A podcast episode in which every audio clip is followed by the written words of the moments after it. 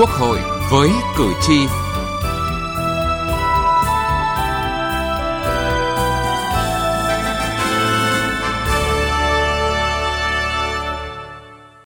Xin kính chào quý vị và các bạn. Thưa quý vị, trong những năm qua, công tác xây dựng và hoàn thiện hệ thống pháp luật đã có những tiến bộ quan trọng, tạo khuôn khổ pháp lý ngày càng hoàn chỉnh hơn để nhà nước quản lý bằng pháp luật trên các lĩnh vực, góp phần thể chế hóa đường lối của Đảng, nâng cao hiệu lực, hiệu quả quản lý điều hành của nhà nước, đẩy mạnh phát triển kinh tế, giữ vững ổn định chính trị, xã hội của đất nước. Tuy nhiên, một thực tế không thể phủ nhận là hệ thống pháp luật còn thiếu tính đồng bộ, thống nhất, thiếu tính khả thi, chậm đi vào cuộc sống. Vậy phải làm gì để khắc phục những bất cập này, đảm bảo các đạo luật khi được ban hành phát huy hiệu quả trong cuộc sống? Đây là nội dung bàn luận trong chương trình Quốc hội với cử tri hôm nay.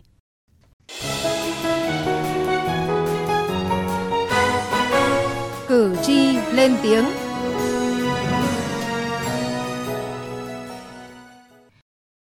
Thưa quý vị và các bạn, về nguyên tắc, các quy định pháp luật được ban hành phải dựa trên nền tảng lợi ích và nguyện vọng chính đáng của người dân. Việc chấp hành nghiêm pháp luật của người dân sẽ giúp cho việc quản lý xã hội của cơ quan chức năng tốt hơn, góp phần xây dựng một nhà nước pháp quyền. Luật mà không đi vào cuộc sống thì coi như không phát huy được tác dụng. Và tiết mục cử tri lên tiếng hôm nay, chúng tôi xin điểm một số quy định không đi vào cuộc sống. Luật phòng chống tác hại thuốc lá ban hành 6 năm nay – cấm các hành vi hút thuốc lá nơi công cộng. Thế nhưng nhiều người vẫn hút, vẫn vô tư bán thuốc lá trên đường phố, bán cho người vị thành niên. Hay như quy định về nuôi chó mèo phải đăng ký với Ủy ban Nhân dân xã phường, phải trích ngừa dại đúng quy định. Song trên thực tế thì có mấy người nuôi chó mèo đến Ủy ban Nhân dân để đăng ký. Người dân không thi hành thì chẳng thấy ai bị phạt hay nhắc nhở. Gần đây thì nhiều trường hợp trẻ nhỏ bị chó cắn chết, người ta mới lay hoay tìm hiểu những quy định liên quan đến quản lý chó mèo. Về bảo vệ môi trường, Nghị định số 155 năm 2016 của Chính phủ quy định về xử phạt vi phạm hành chính trong lĩnh vực bảo vệ môi trường. Người dân vứt rác bừa bãi sẽ bị phạt đến 7 triệu đồng. Luật đã ban hành, nghị định hướng dẫn cũng đã có, chế tài xử lý cụ thể rõ ràng. Nếu việc triển khai thực hiện nghiêm túc đồng bộ quyết liệt thì chắc chắn việc xả rác bừa bãi nói riêng, vấn đề bảo vệ môi trường nói chung sẽ được cải thiện đáng kể. Tuy nhiên cho đến thời điểm này vẫn chưa thấy áp dụng được Nghị định 155 để xử phạt. Nhiều người vẫn vô tư xả thải rác gây ô nhiễm môi trường. Thế nên luật có, quy định có mà vẫn không thể điều chỉnh được hành vi. Trước thực trạng nhiều văn bản luật được ban hành nhưng không đi vào cuộc sống, đòi hỏi cần phải sửa đổi bổ sung luật ban hành văn bản quy phạm pháp luật. Dự thảo luật này là một trong 10 dự thảo luật được xem xét cho ý kiến tại kỳ họp thứ 8 của Hội khóa 14 vừa qua. Từ nghị trường đến cuộc sống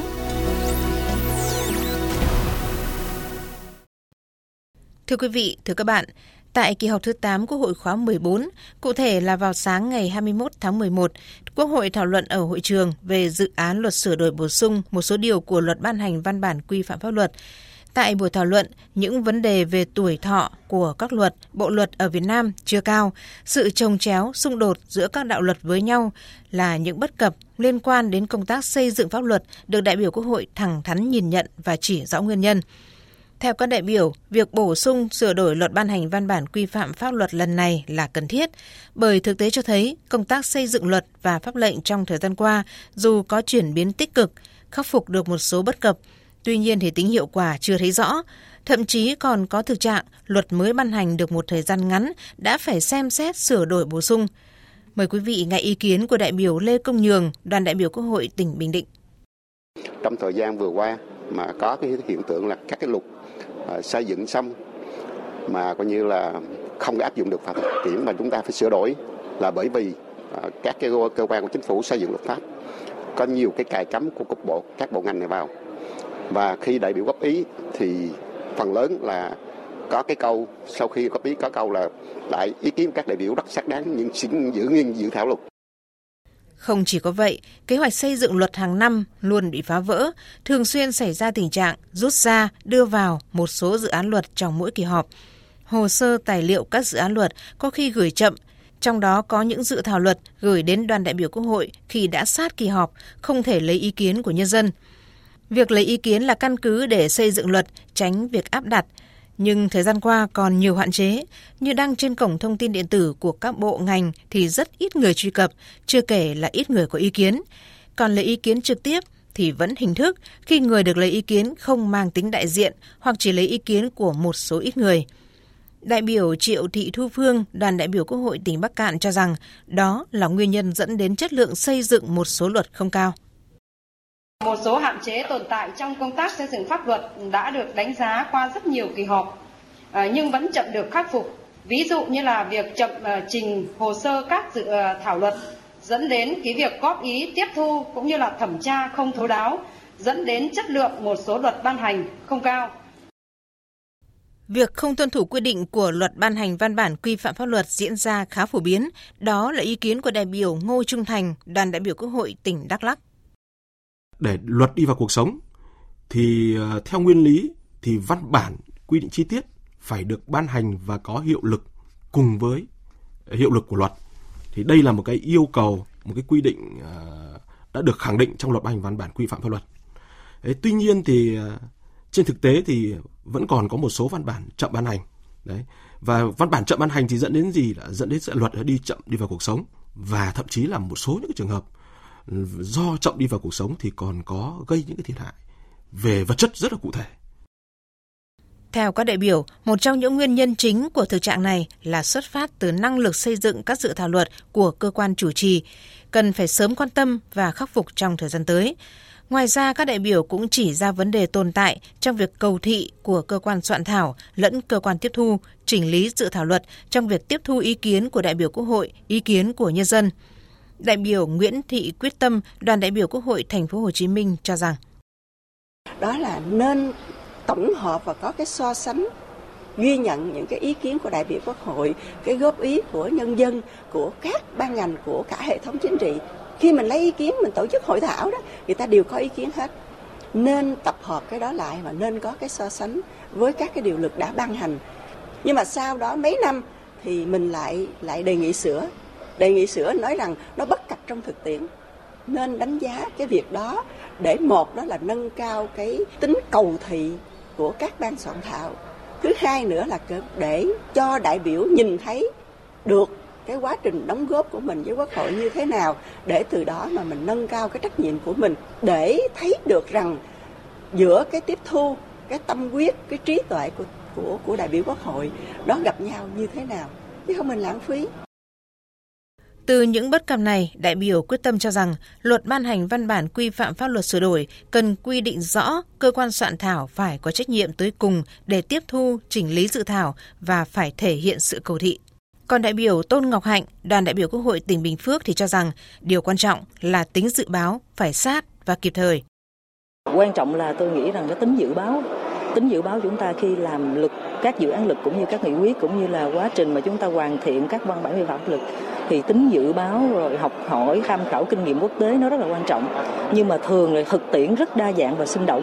Ờ, đôi lúc chúng ta dự báo nó không theo kịp với thực tiễn, nên là thành ra chúng ta có những khiếm khuyết và những hạn chế trong quá trình triển khai thực hiện cái ờ, các văn bản vi phạm pháp luật nói chung cũng như là các dự án luật hay là các chủ trương chúng ta. Còn thực tiễn thì quá rất đa dạng mà nếu chúng ta dự báo không kịp thời đánh giá không sát thì chắc chắn những quy định của chúng ta và những cái ban hành chúng ta nó sẽ bị lạc hậu. Các đại biểu kiến nghị để giải quyết những bất cập trong công tác làm luật, về lâu dài có thể tham khảo cách làm của Quốc hội một số nước, chẳng hạn như bên cạnh Ủy ban pháp luật thì nên chăng Quốc hội có một cơ quan xây dựng pháp luật gồm các chuyên gia giỏi về các lĩnh vực để giúp Quốc hội có thể thiết kế hoàn thiện dự thảo luật, vừa bảo đảm tính chuyên nghiệp và bảo đảm hiệu quả trong công tác lập pháp.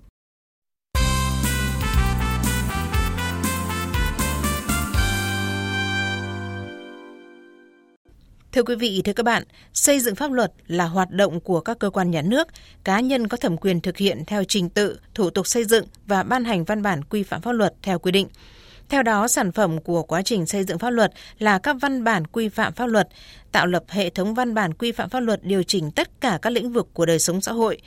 Khi nói đến chất lượng xây dựng pháp luật thì cần nói đến các tiêu chí đánh giá chất lượng xây dựng pháp luật được quy định tại Hiến pháp năm 2013 và Luật ban hành văn bản quy phạm pháp luật – Vậy với những sửa đổi bổ sung lần này, dự thảo luật sửa đổi bổ sung một số điều của luật ban hành văn bản quy phạm pháp luật liệu đã đủ chặt chẽ để khắc phục những hạn chế vừa nêu hay chưa?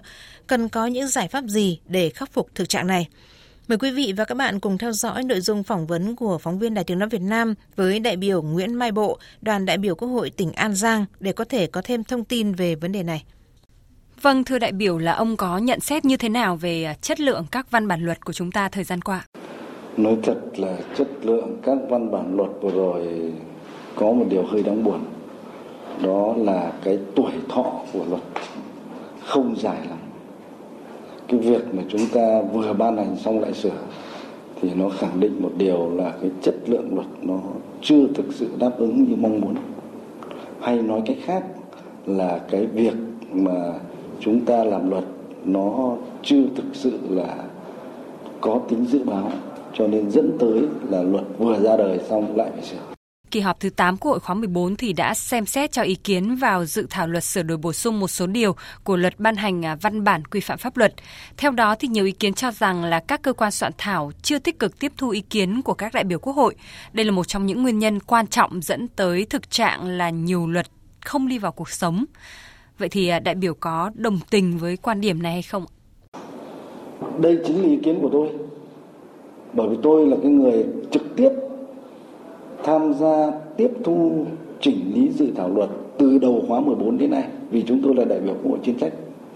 Thì thấy rằng là cái tình trạng các cơ quan soạn thảo luật là luôn tìm cách để giải trình, thậm chí giải trình có những cái tôi phải dùng cái từ là nó không có lý để mà giữ lại cái quan điểm có lợi cho mình.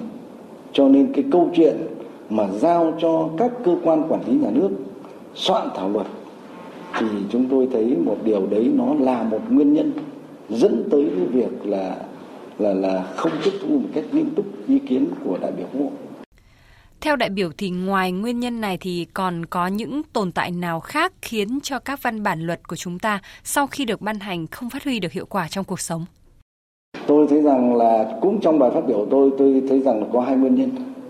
Nguyên nhân thứ nhất đó là ở cái khâu, khâu khâu khâu ờ, chỉnh lý hay là khâu biên soạn thì nguyên nhân thứ nhất là yếu tố con người. Nói về phía ờ, quốc hội thì con người ở đây nó thể hiện ở hai nhóm. Nhóm thứ nhất là chất lượng đại biểu quốc hội. Tôi cho rằng đại biểu quốc hội chuyên trách cần phải có hai cái đầu dòng. Một là có kiến thức pháp luật kiến thức sâu đấy. Hai là có phương pháp làm luật vì đại biểu quốc hội không những làm luật mà còn giám sát việc thực thi pháp luật, cho nên anh phải có kiến thức pháp luật. Và cái gạch đầu dòng thứ hai của đại biểu quốc hội đó là anh phải có cái phương pháp làm luật. Thì từ đó anh mới hóa giải được những cái vấn đề lợi ích ngành, lợi ích nhóm người ta cài vào trong dự thảo luật. Cái yếu tố thứ hai cũng là yếu tố con người. Đó là cái câu chuyện là cái bộ máy giúp việc của văn phòng quốc hội thì quả thực ở đâu đó cũng còn có bất cập. Và nhóm nguyên nhân thứ hai đi kèm theo cái này đó là chính sách đại ngộ đối với anh em cán bộ chuyên viên của các vụ giúp việc. Thì tôi thấy đấy là có hai cái nhóm liên quan đến yếu tố con người về chế độ chính sách. Theo nghiên cứu của đại biểu thì các quy định trong dự thảo luật sửa đổi bổ sung một số điều của luật ban hành văn bản quy phạm pháp luật liệu đã đủ chặt chẽ để khắc phục những hạn chế vừa nêu ra hay chưa? Chúng tôi hy vọng là sẽ chặt chẽ. Nếu như mà cái phương án sửa đổi điều 74, 75, 76, 77 chúng ta chọn phương án như luật thế này tức là giao cho cơ quan chủ trì chỉnh lý thẩm tra chỉnh lý. Chứ còn nếu mà chọn phương án một như dự thảo tức là quay trở lại bộ ngành mà chuẩn bị dự thảo luật thì chúng tôi cho rằng là quốc hội sẽ mất quyền kiểm soát xây dựng pháp luật. Vâng, vậy theo đại biểu thì chúng ta cần phải có những giải pháp căn cơ nào để nâng cao chất lượng của các văn bản luật? Tôi thấy rằng có hai nhóm giải pháp. Nhóm giải pháp thứ nhất đó là yếu tố con người, là chúng ta phải khắc phục được cái câu chuyện đấy. Đó là câu câu chuyện về yếu tố chất lượng con người. Yếu tố thứ hai đó là chế độ chính sách đãi ngộ mà đây tôi muốn nhấn mạnh là cái chỗ anh em chuyên viên và cái câu chuyện thứ ba đó là phải cái câu chuyện là dũng khí của đại biểu quốc hội cũng như là lãnh đạo một số ủy ban của quốc hội. Bởi vì trong bài phát biểu tôi tôi cũng đã nêu lên rằng là một số ủy ban là chưa mạnh dạn trả lại cái dự thảo luật nó chưa đảm bảo chất lượng. Thì tôi thấy rằng cái đấy hoàn toàn là trong tầm tay và có khả năng làm được. Như vậy, ngoài việc có kiến thức ra, ngoài chế độ chính sách ra, còn đòi hỏi phải có một cái dũng khí. Chứ nếu chúng ta làm luật cho quốc dân cho đất nước mà cứ cả nể thì chắc chắn là chất lượng luật nó sẽ không cao. Vâng, xin trân trọng cảm ơn đại biểu. Quý vị và các bạn vừa nghe cuộc trao đổi của phóng viên Đài Tiếng Nói Việt Nam với đại biểu Nguyễn Mai Bộ, đoàn đại biểu Quốc hội tỉnh An Giang. Thưa quý vị, thưa các bạn, như vậy là còn rất nhiều việc cần phải làm để hệ thống pháp luật đồng bộ, thống nhất, có tính khả thi cao và nhanh chóng đi vào cuộc sống. Tuy nhiên thì vấn đề quan trọng là phải hoạch định được một chương trình xây dựng pháp luật toàn diện, tổng thể, có tầm nhìn chiến lược. Cùng với đó là quan tâm đến việc đào tạo, nâng cao trình độ cán bộ pháp luật và công tác nghiên cứu lý luận về pháp luật, nâng cao hiệu quả việc tổ chức thi hành pháp luật. Có như vậy thì mới góp phần tạo khuôn khổ pháp lý ngày càng hoàn chỉnh hơn để nhà nước quản lý bằng pháp luật trên các lĩnh vực kinh tế, xã hội, an ninh, quốc phòng, đối ngoại. Nghị trường bốn phương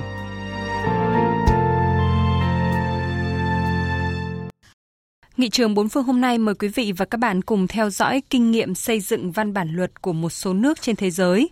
Mỗi quốc gia có quy định riêng về trình tự thủ tục soạn thảo dự luật.